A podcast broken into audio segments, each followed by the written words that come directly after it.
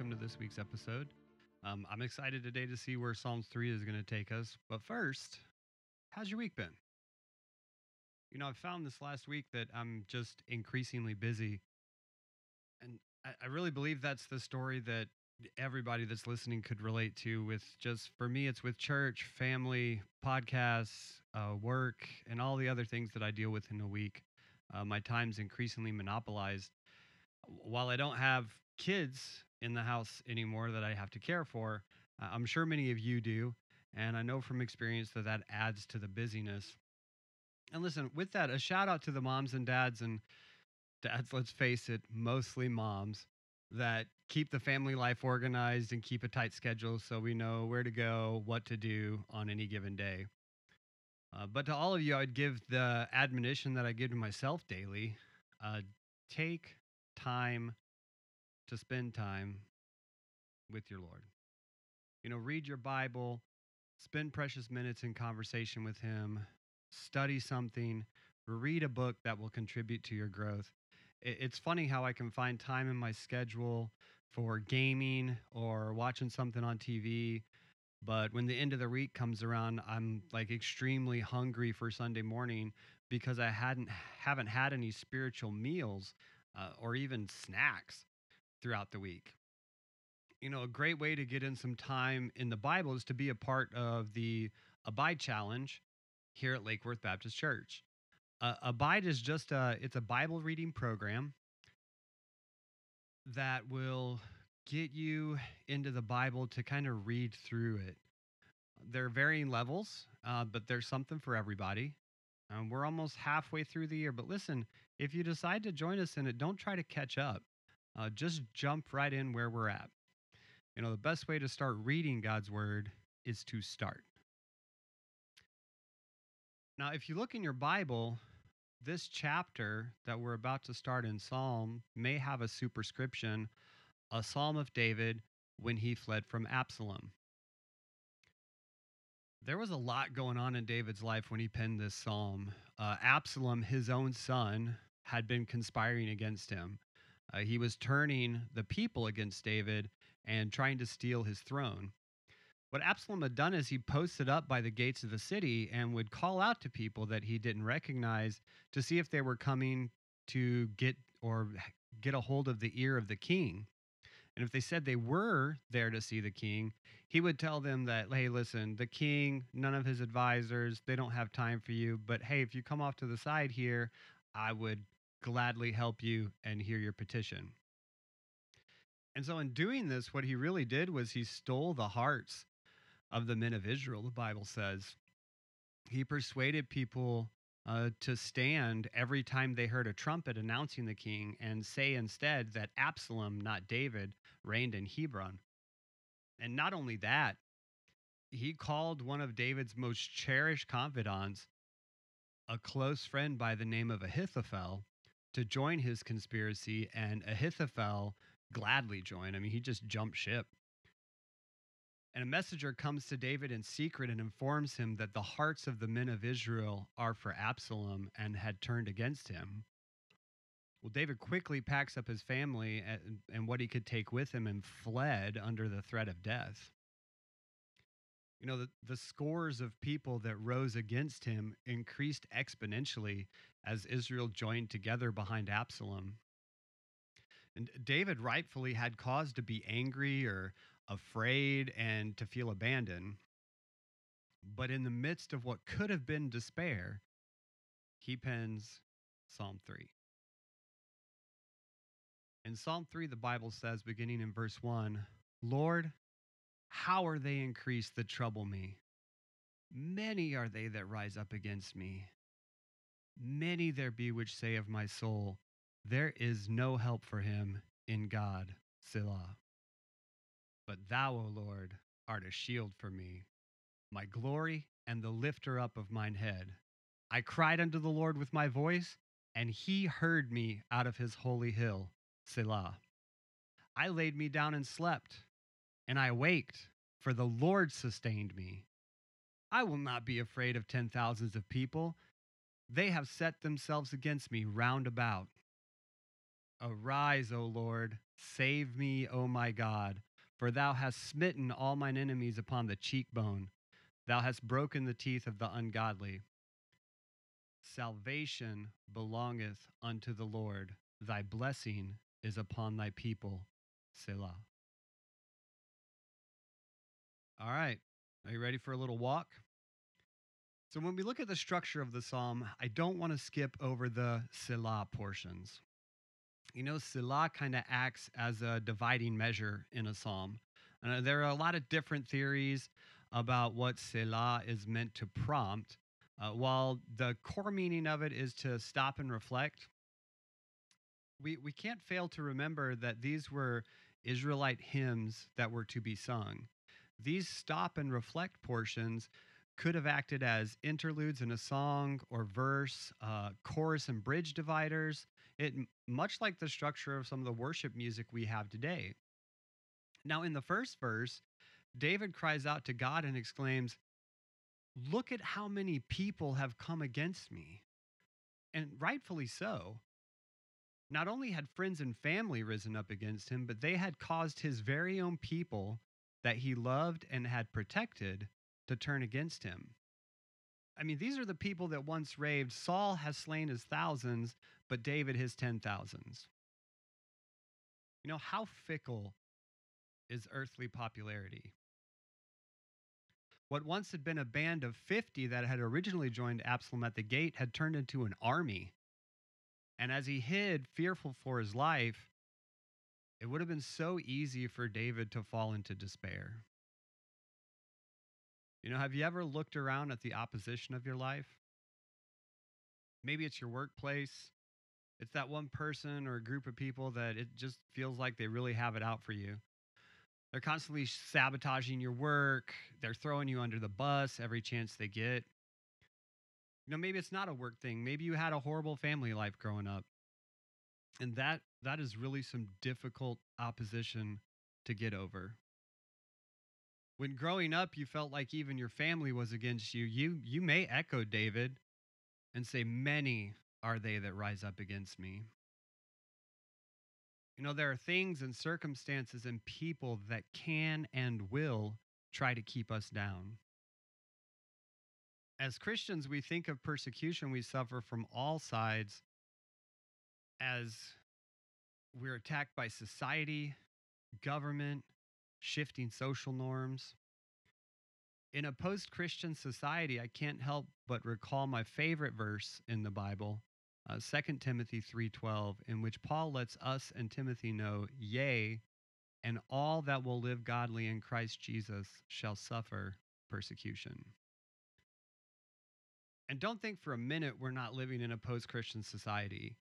In no other modern age could you say about America that there are actually people who have never heard the name of Christ as anything other than an expletive.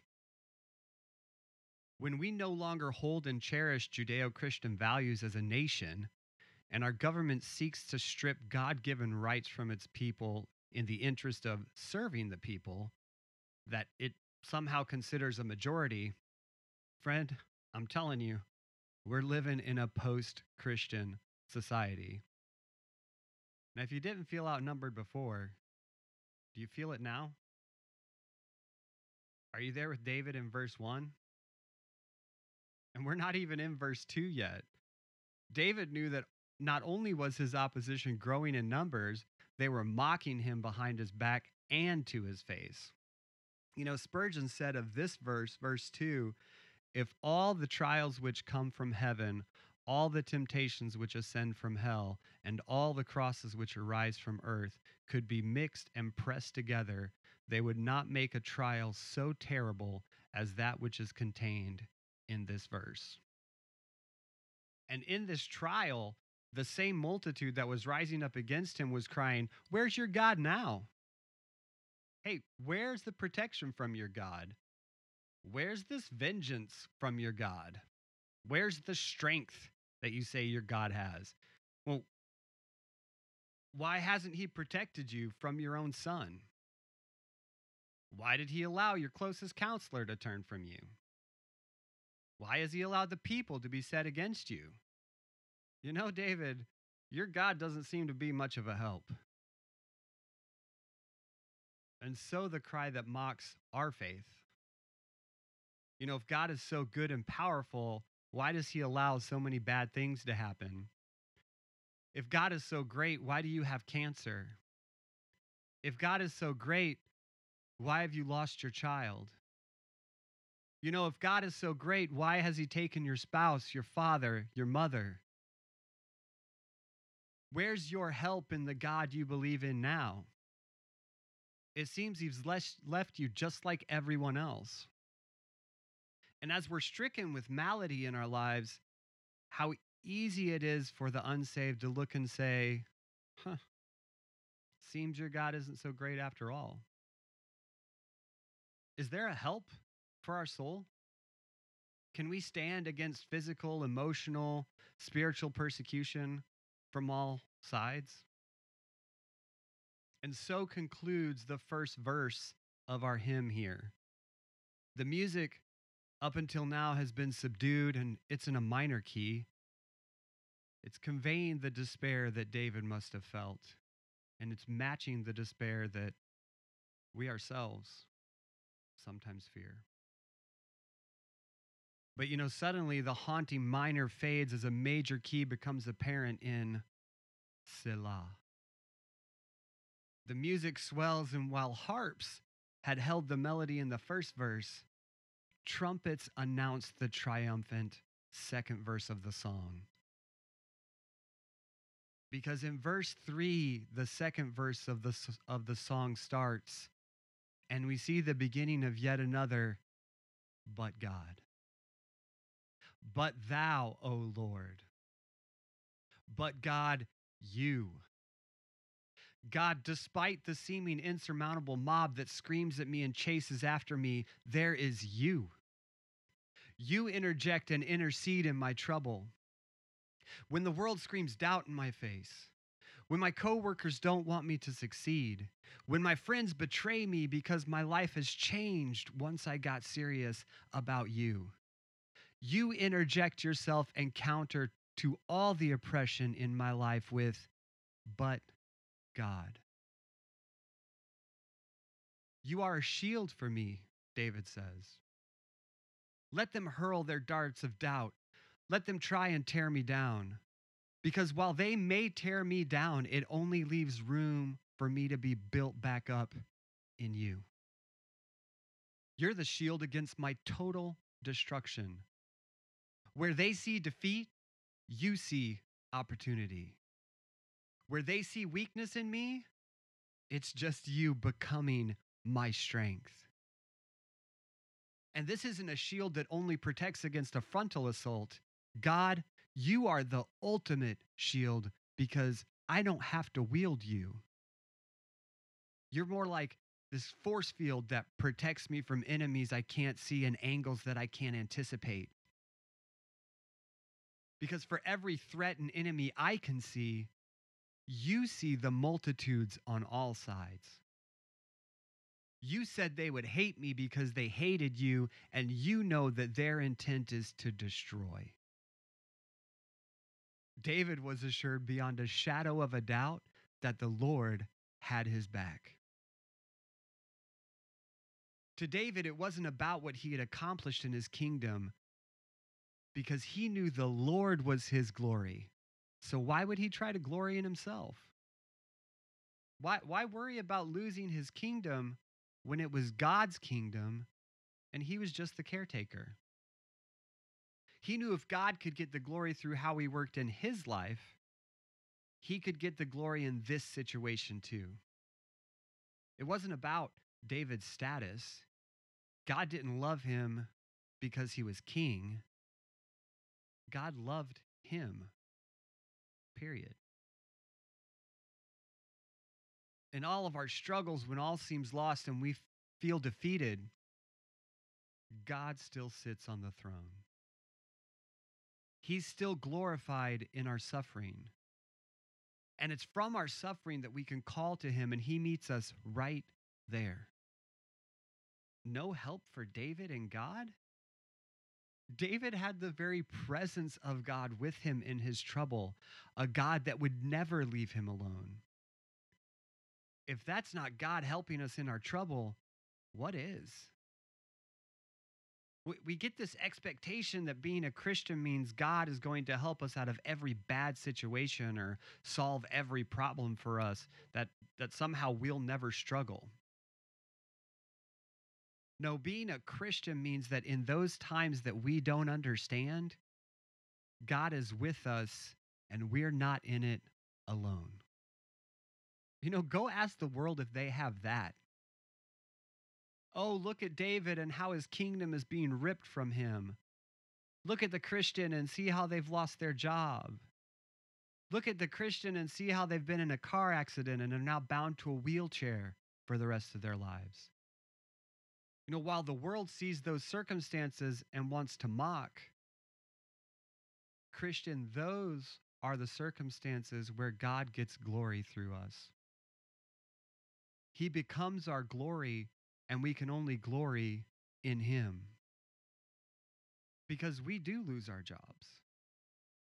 We do suffer loss, and some of us do wind up bound to wheelchairs or bedridden.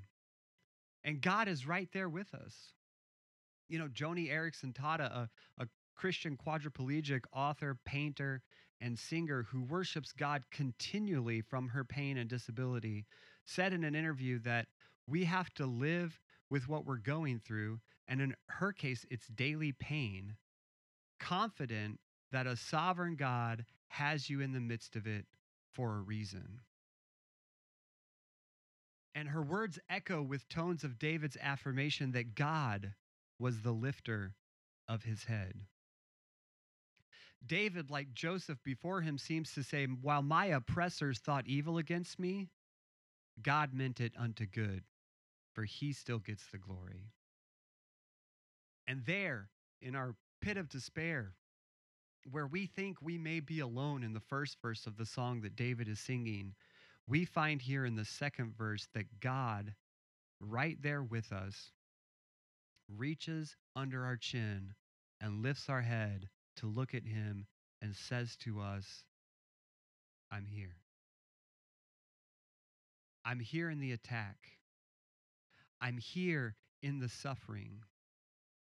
I'm here despite all the seeming insurmountable odds stacked against you.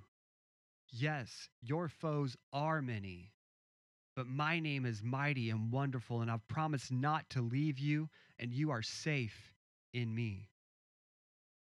Here, lift your head and look around because I'm in control of all of it. We cried to him just as David did, and our cries didn't fall on deaf ears. We don't worship the gods of this earth, so our God hears us. Like Elijah, when he surprised Israel by setting up a showdown in 1 Kings 18, between the Lord God Jehovah and Baal, our cries are heard by our God.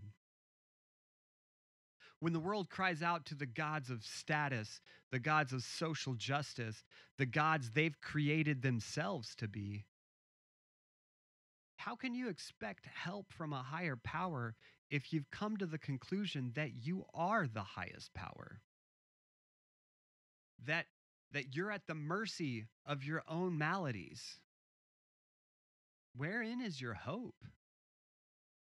Does, does Buddha hear you? Krishna? Which God should you pray to in this instance of the thousands you worship? Will Allah reach down and lift your head? Will he be there in the suffering with you? You know, like Elijah, I have to bring in some harsh sarcasm. Oh, you know what? May- maybe he's taking a nap. May- maybe your God had to just step out for a minute. Maybe your God decided it was time to take a vacation. Hey, maybe your God can't hear you, so you should scream a little louder. My God hears the tiniest whisper. My God knows when I think his name. My God knows what will happen and when before I do, and He's already equipping me for whatever comes next. He heard my cry, and He's immediately there because He is always there, and there is never a cry He doesn't hear. And He doesn't just take His time, He doesn't have to finish up with someone else's need before He addresses mine. He has the bandwidth to help and be there for all his people simultaneously in full omnipotence. He doesn't have to spread his power out to be our shield and lifter of our head. His power is enough and more than to be all the power to all his people that need it everywhere, and he still has so much left over, we can't fathom the reach of it. And it knows no end. And this is the, ma- the amazement of the Christian it knows us. And it's here that the trumpeters have crescendo to a frenzied sound of glorious praise in the song. They conclude with a drop, and the breakdown leads us straight to an Old Testament musical bridge. The music drops out, and the percussive timbrels begin to beat, softly at first, but increasing as David describes the peace of knowing his God hears him brings. I laid me down and slept. Despite those chasing me, threatening my life, I knew that my God's got this, and I slept like a baby. You, you know those things that keep you awake at night? God's got them the failures of the day and the challenges of tomorrow, God's got this. Your, your kids aren't living the life you prayed for them. You're going through a challenge in your life, health related, and it's emotionally draining, and you just don't know why. Hey, God's got this. Christian, sleep. God hasn't given you a spirit of anxiety. Surgery coming up? unknown situation at work, at home? Have you cried to him? Does he know about it?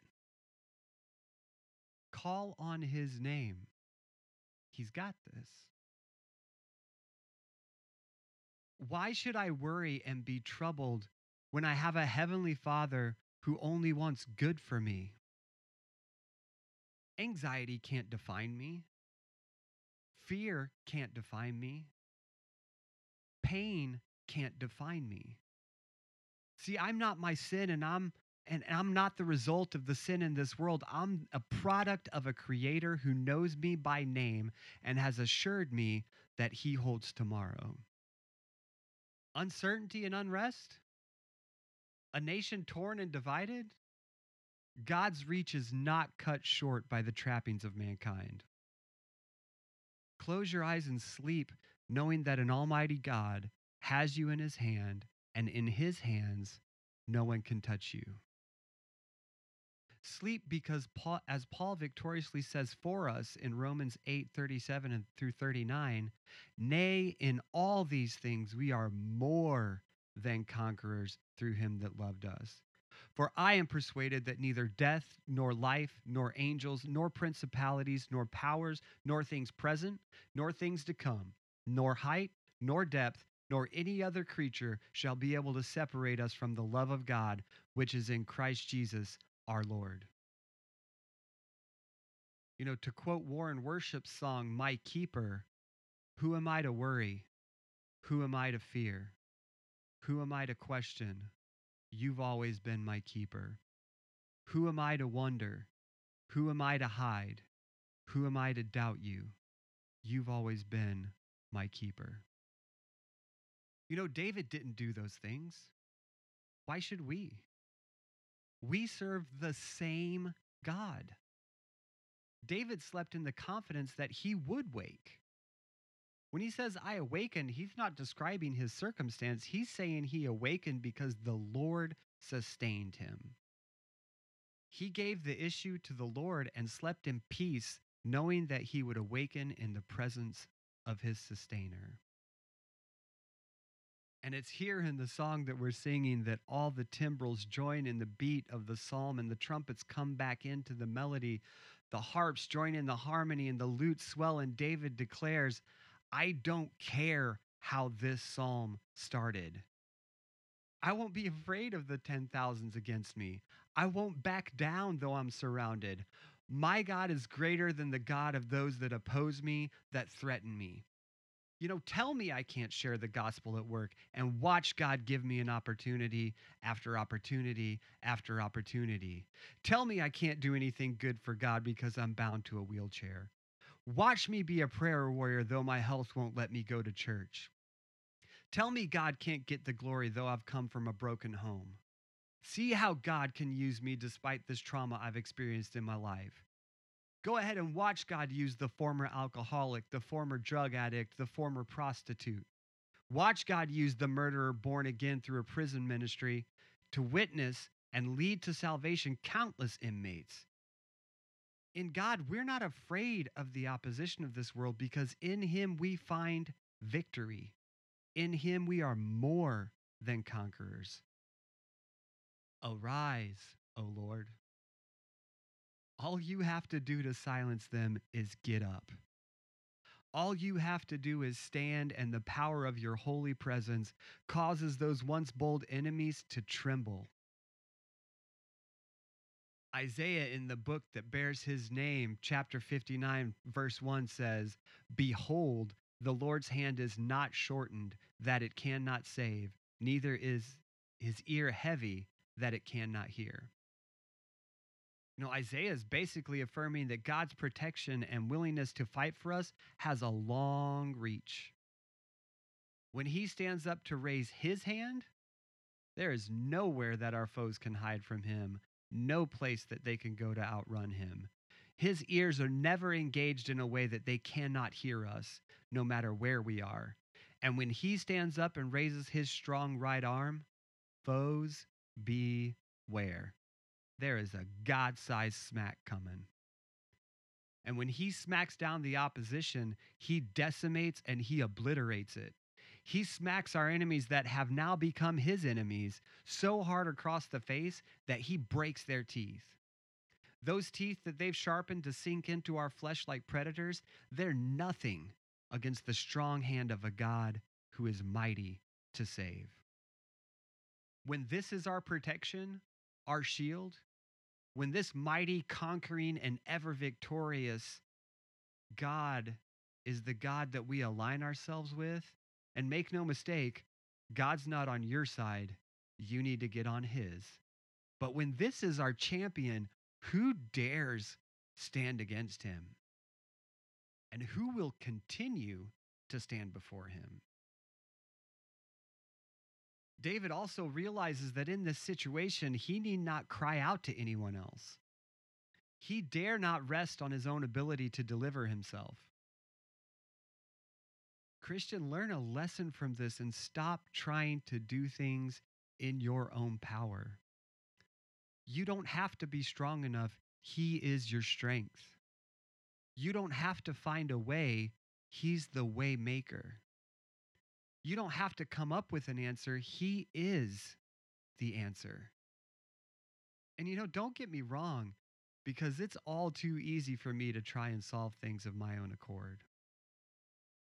It's all too easy for me to look at the opposition of the day and think, hey, God's already equipped me for this.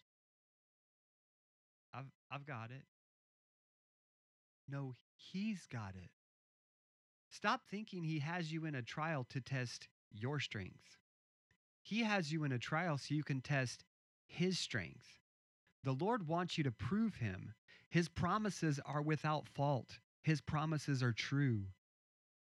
Oh, I just have to make it through today and then the next day and the next day. No, brother or sister, you don't have to make it. You just have to let Him. You know, Joseph Scriven so deftly penned these words that capture this psalm so well. Are we weak and heavy laden, cumbered with a load of care?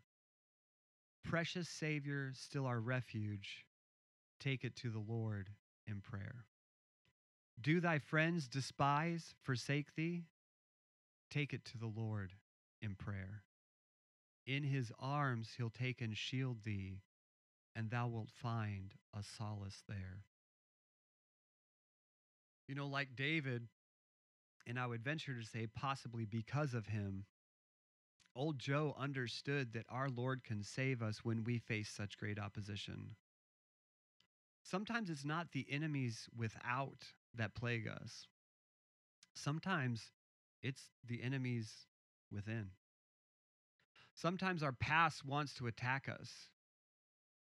And sometimes those easy sins that the devil likes to tempt us with come at us. And make no mistake, we all have an easy sin.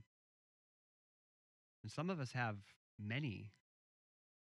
And what I'm calling easy sins here are those sins that we've always struggled with, the ones that held on to us for the longest time.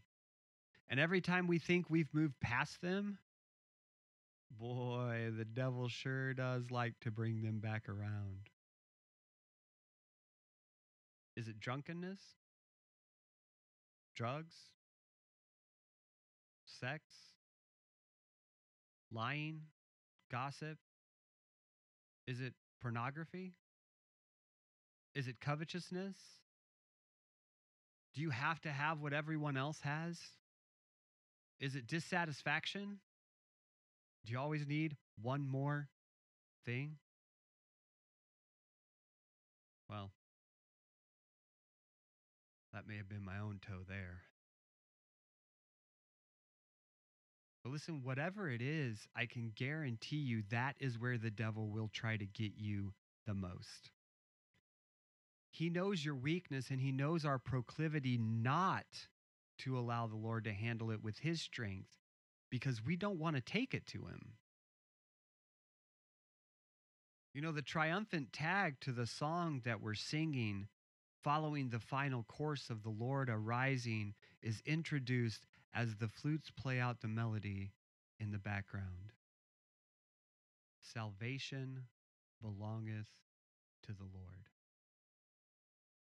You can't stay away from those things yourself. You can't overcome the enemies, the enemy yourself. We don't wrestle against flesh and blood. Every opposition to us is just like every opposition David faced. It was and is the devil and his minions trying to thwart God's plan. And the arrogance of the devil and his lack of foreknowledge that the same kind of foreknowledge that God has that he lacks, that's led him to believe he can actually be successful. But, fellow believer, we're fighting a battle our God has already won. And herein is his blessing. We never face opposition alone. While foes may rise against us and friends turn their backs on us, we have a friend that sticketh closer than a brother and a God that has never failed.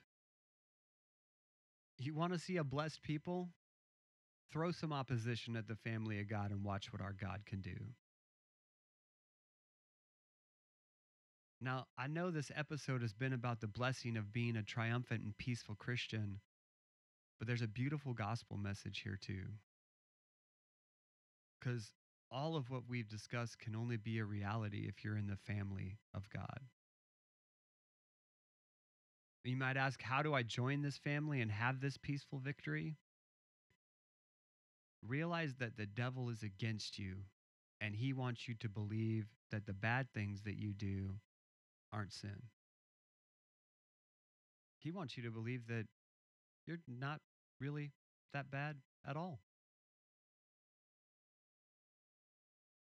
These truths that we've gone through are exclusively for sinners saved by grace. And that is the only thing that separates a Christian from an unbeliever is grace. As Christians, we've merely realized that we couldn't conquer in our own power.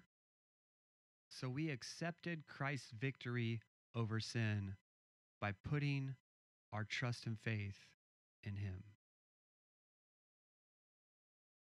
Don't you want to conquer your opposition too? Because this victory can be yours if you have Christ. And lastly, to the redeemed, I say, hey, go get some rest. Lay whatever it is down at his feet and lay your head down and sleep. You will awake because the Lord cares for you. His salvation is the greatest blessing we can experience, and even that is just the beginning. Hey, thanks for walking with me a little while as we read the word together. I'm already looking forward to next week when we get to head a little further down the path to Psalm 4. I can't wait to get together again with God's word between us.